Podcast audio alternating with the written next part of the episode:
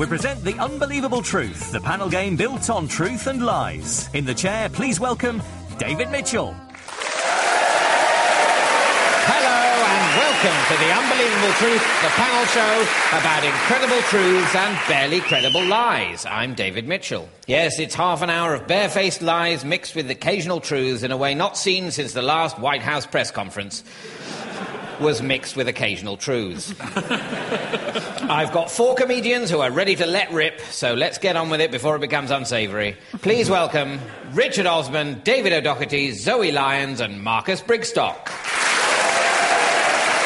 The rules are as follows. Each panellist will present a short lecture that should be entirely false, save for five hidden truths which their opponents should try to identify. Points are scored by truths that go unnoticed, while other panellists can win points if they spot a truth, or lose points if they mistake a lie for a truth. First up is David O'Doherty. David, your subject is bicycles, described by my encyclopedia as a two-wheeled vehicle, usually propelled by two pedals connected to the rear wheel by a chain. Off you go, David. Fingers on buzzers, the rest of you. The first cyclist bamboozled passers-by who presumed some kind of sorcery was at work. Nobody could explain how the bicycle stays upright. And Marcus. I think that's true. I think the first people to see a bicycle would be astonished by it, and I say that with some confidence because even now I often look at them and simply pass out. Well, astonished is one thing. Presuming some sorcery was at work is another. All right, well, I'll go further and say I'm assuming it's sorcery then. I think when you see a bicycle, you imagine that the reason it stays upright is something to do with forward momentum rather than sorcery. Is that what it is? Yeah, well, it's like... I mean, I'm only guessing. I've never checked. Yeah. But, you know, like a plate can roll on its side for a bit. It's like that, but someone's keeping in control of it. Oh. See, plates, they are sorcery. That was magnificent. Brilliant. David. Nobody could explain how the bicycle stays upright, and modern physics still can't explain it. Marcus. That is true. What is? That modern physics still cannot explain how the bicycle stays upright. Correct. I told you it was sorcery. Yeah. New Scientist magazine reported that in 2011 an international team of bipedal enthusiasts dropped the bombshell that despite 150 years of analysis, no one knows how a bicycle stays upright. 9-time Tour de France winner Chris Froome maintains the secret is never pausing to think about how you can hurtle down a mountain at 70 miles per hour on a bunch of pipes and some rubber because the magic might go nay-nay. Froome, incidentally, is the first Tour de France winner whose name sounds like a bicycle going fast. Since Alberto Whoosh in 1954, and before him in 1930, Jerome Nyong. Oh my goodness. Marcus. I'm having a go at Jerome Nyong. I think maybe there was a... I've lost confidence in this now. Jerome Nyong didn't exist. Oh, no. The giveaway for me was that the 6 N's in his name.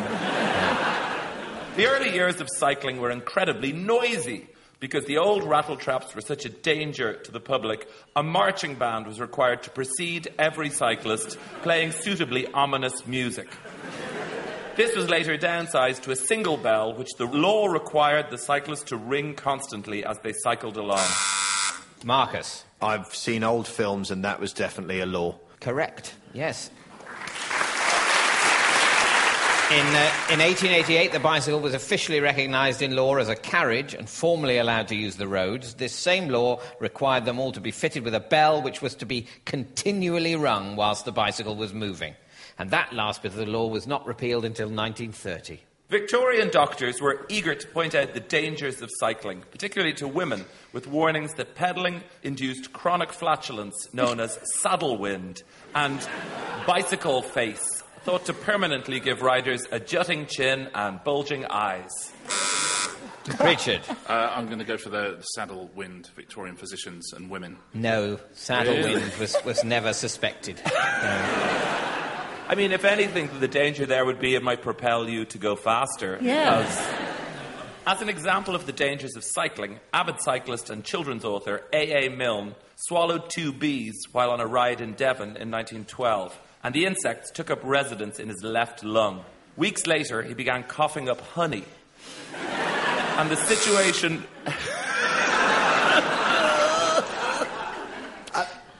No, Marcus.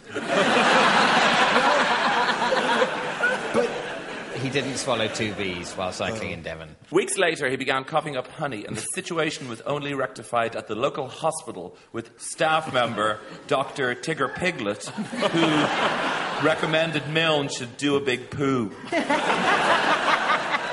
Incidentally, it was Dr. Tigger Piglet who discovered poo sticks. Cheating has never been a big part of bicycle racing. However, Belgian Henri Lavigne holds the dubious honour of being the first rider to be disqualified from the Tour de France for cheating. Zoe. That has a ring of truth about it. I'll let David tell you the nature of his alleged cheating. In 1927... And just so you have said that this is true, so you're accepting whatever I'm about to say. He painted a horse to look like a bike. I stand by that. I think that could be true. Well, I mean, he literally made the magic go nay-nay.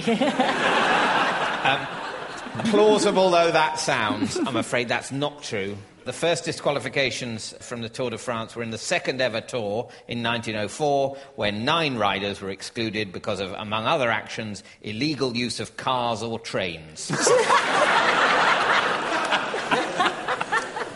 One of the lesser-known perks of becoming President of America is that you get to ride around the White House on a tricycle known as Air Force 3.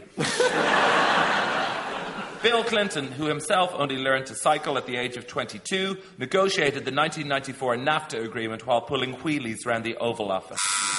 Richard. I think Bill Clinton learned to ride a bike at 22. You're right, yes. He didn't learn to ride a bike without training wheels until he was 22. Scientists at Dutch universities have been working on the theory of asexual bicycle reproduction to account for the build-up of bicycles in sheds during the winter and attached to lampposts near train stations. There are reckoned to be 100,000 more bicycles than people in Amsterdam at the moment.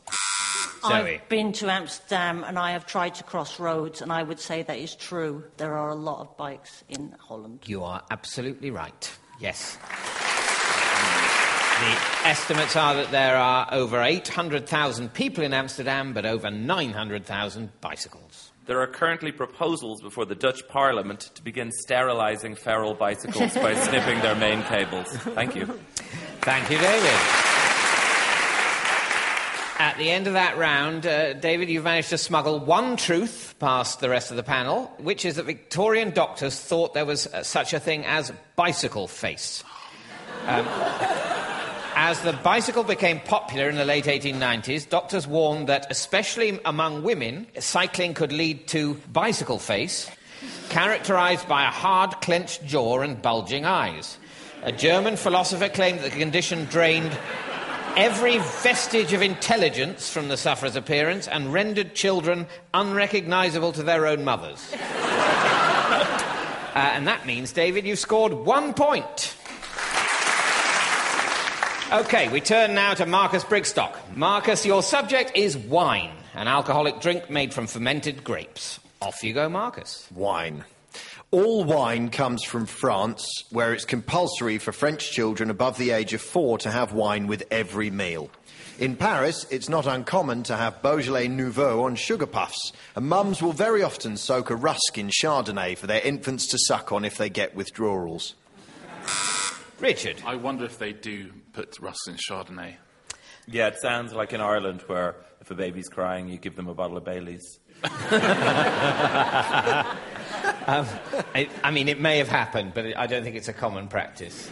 Sounds nice, though, doesn't it? After all my gigs, I have a thing called a shabliga, which is chablis mixed with liga. It's a similar, you mix a liga. Do you... Oh, my God. What's liga? What's liga? Liga is a baby thing you soak in milk.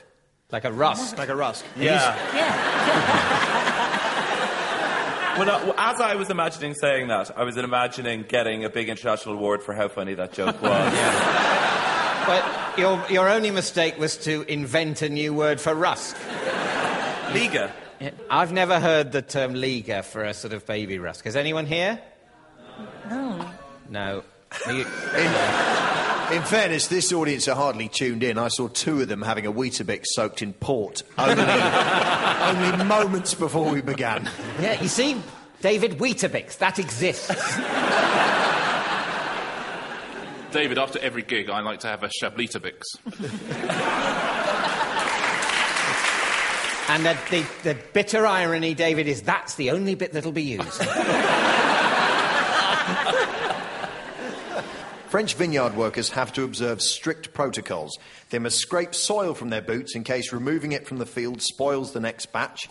Richard. The soil. Yes, they must scrape the soil from their boots in some cases. The dirt in one of Burgundy's top vineyards, Clos de Vougeot, is considered so precious that vineyard workers are required to scrape it from their shoes before going home each night. Drinking one glass of wine makes us more attractive to other people, unless they're the vicar and we're expecting to share it with everyone seeking to take communion. David. People are more attractive after what some test has been done. The University of Blumen Tampa have done a test, and people are more attractive after one drink. If by Blooming Tampa you mean Bristol, then you're absolutely correct. Yes, A University of Bristol study found that drinking one glass of wine makes us more attractive to the opposite sex. However, the effect disappears when more is consumed. Does it cancel out if the viewer has had one glass of wine as well? Yes. And then does it go back to zero? And then the person being observed. So you have to stay one glass of wine ahead of the person. That's very handy to know. Thank you. Yeah. Unlike wine, I improve with age. Most wines do not. Richard. Most wines do not improve with age. That's true. Well done. Chateau Lafitte gets its name from the process of grape treading, using, as the French call them, Lafitte. King James I gave his pet elephant a gallon of wine a day, and Mary Queen of Scots forced gin and barley wine down her Pomeranian. David. I don't know when your kings were. When was that King James? He was in the early 17th century, so 1603. I'll give him an elephant, and then I'll also put a load of booze into that elephant every day. Well, that's exactly what happened. Well done. Yeah. The elephant was a gift from Philip IV of Spain. It came with instructions that it was to drink no water between September and April, only wine. As a result, it cost £275 and 12 shillings a year to maintain, which is the equivalent of about £750,000 today. Snaky wine is the world's second most popular drink after WKD Blue. Such is the spiteful nature of snakes that even after they've been pickled to death in rice wine, they can launch a sneak attack, as a woman discovered when she was bitten right in the Shuangcheng region by the pickled snake lurking in her drink. David. I'm going to say that there are snakes that the staying alive in wine and then attacking people through the... What do you call that when your nerves are still going? You've put this so crisply I can barely keep up. But I think what you're saying is that you believe that the woman was bitten by the snake from the wine. Yeah, definitely. You are right to believe that, for it is true. She'd opened a bottle of pickled snake wine, medicinal wine she was taking to treat her rheumatism, when the snake sprung out from the bottle and bit her on the hand. It had miraculously managed to stay alive despite marinating for 3 months in rice wine. I'm being treated like a Weetabix, it said, and the lady laughed because Weetabix exist. And that's the end of Marcus's lecture. And at the end of that round, Marcus, I'm afraid you've managed to smuggle no truths past the rest of the panel, so you scored no points. Oh. Next up is Zoe Lyons. Zoe, your subject is trees, tall perennial plants with elongated stems or trunks supporting branches and leaves. Off you go, Zoe. Trees are very private organisms and will try and shy away from publicity. The Joshua Tree, featured on the U2 album cover, attempted to sue the band for use of its image without its written consent. Years later, the same tree tried to sue the band for sending it an unwanted copy of their album on iTunes. During the time of the Roman Empire, young gladiators would eat the bark of the cypress tree as they believed it to be an aphrodisiac. And this is where the expression, to get wood, comes from. Trees aren't just a turn-on for humans. Moose orgasm by rubbing their antlers on trees. Bears get off by rubbing their backs. And we all know... Marcus. I've seen bears do that. Well, are they getting off on it, or are they just scratchy? You know, well, there's a key distinction there. Have you seen the documentary film The Jungle Book? I think bears manage to scratch their backs by rubbing their backs against trees, but I don't think... And that's different, is it? Mm-hmm. I think... Oh, I mean, it's so much to learn. Yeah. Richard. Well, how about the moose, then? The moose is right, yeah. It's been observed that moose and caribou achieve sexual gratification by rubbing their antlers on trees. Trees have been known to cough, burp and even sneeze, which can be exhausting, so trees sleep at night to rest their branches. Marcus. I think in a sense, I think that trees do sleep at night. They do. In a sense. Yes, they do, yeah. In a sense, they do. Mm. They relax their branches at night, which scientists say may be a sign of sleeping. Siberian Christmas trees are never brought indoors, where they will melt, although outside they can get so cold they turn to glass. Marcus. Oh, I'm so buzzy. I thought you'd be coming down by now. No. I think that Siberian Christmas trees are not bought indoors. See, now that I say it... Because they melt. I mean, that's... A Christmas tree, by definition, is in many ways a tree that has been brought indoors, or at least decorated. Then Lord Dalglesworth, that's what I call myself, will leap in there and put forward the theory that they turn to a glass-like state. That in minus 60 in Siberia... turns wood into glass. So I'll have a point for that, thank you. You know, the terrible truth is you will get a point for that. Yeah. Yes, the temperatures in the forests of Siberia regularly fall to minus 60 degrees Celsius, and in order to survive... I made up that number! Yep. That's the number on the sheet. In order to survive, the tissues of a Siberian tree will turn to a solid crystalline structure, just like window glass, but made of sugars, protein and water molecules. 1 in 6 children think that broccoli is a baby tree, and 1 child in 10 believes the elm tree is a huge stick of celery. Richard. The fact about children thinking broccoli are tiny trees. You're right. They do, yeah. A 2005 survey of 1,000 primary school children identified what it described as a worrying lack of knowledge about where food comes from, with 2/3 of children not eating the recommended portions of fruit and veg, and 1 in 6 children thinking that broccoli were baby trees. 10 trees were needed to make the paper to print the 2013 report on the environmental impact on the HS2 rail scheme. Luckily, all 10 trees were on the proposed route, so they had to come down anyway. Marcus. I think that's true about the number of trees needed to print the thing. You're right. It is true. The report ran to 50,000 pages and weighed more than half a tonne, so it required 10 trees to make the paper to print it. Thank you, Zoe. And you've smuggled none through the rest of the panel, I'm afraid, which means you've scored no points. Next up is Richard Osman. Your subject, Richard, is chocolate, a food made from roasted and ground cacao seeds, typically sweetened and eaten as confectionery. Off you go, Richard. Everybody in the whole world likes chocolate. It is universally acknowledged as just so totally amazing, except dark chocolate, which is for people who don't actually like chocolate. White chocolate, which, let's be honest, might as well just be yoghurt. And American chocolate, which is made from vomit and Donald Trump's secret tears. Zoe. I believe that could be true, actually, because I've had American chocolate, and it really is the most disgusting thing you've ever tasted in your entire life. I'm prepared to believe it is made out of bits of ground-up Donald Trump.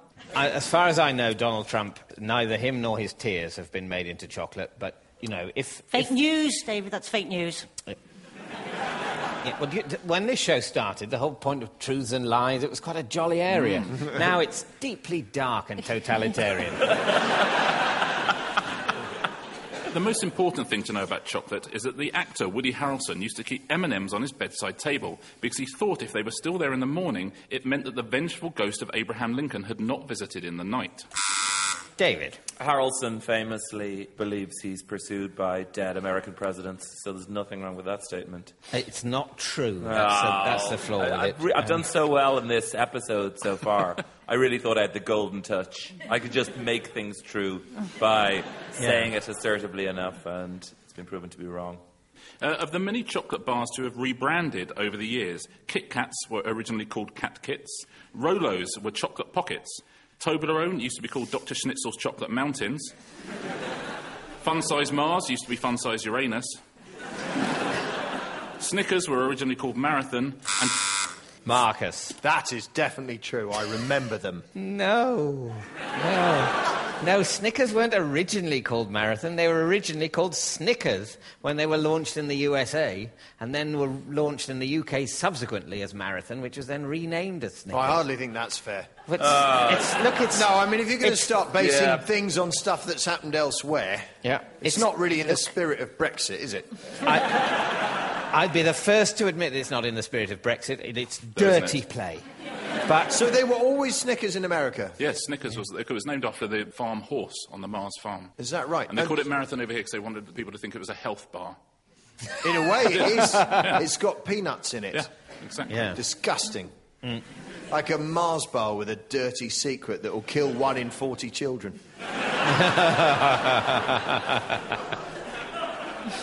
David. Kit Kats were originally called Cat Kits. They weren't. They were originally launched as Roundtree's Chocolate Crisp in 1937. Zoe? Well, then I'm going to jump on the back of this bandwagon and say that Rolos were... It's not really a bandwagon that's going, is it? Wagon wheel. It's a jump on the back of this pile-up. Yeah, it's pile-up. I'm going to take my eye off the road for a second and go straight into the back of this pile-up and say that Rolos used to be called Chocolate Pockets. No, they originally... They were launched as Rolos, also in 1937. Were Toblerones ever called?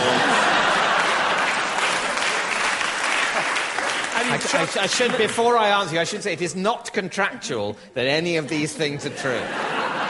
I know that Osman wouldn't do a full list without one truth in there. Well, Toblerone were not originally Dr. Schnitzel's Chocolate Mountains.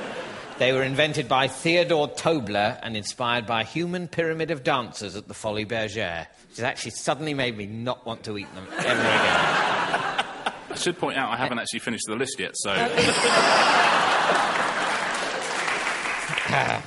And Twix were called... How on earth can we get anyone to buy this, Dave? It's just 2 bits of biscuit with, like, a tiny, tiny bit of chocolate on it. Honestly, I swear this is actually just a biscuit. Let's call it a Twix and hope for the best.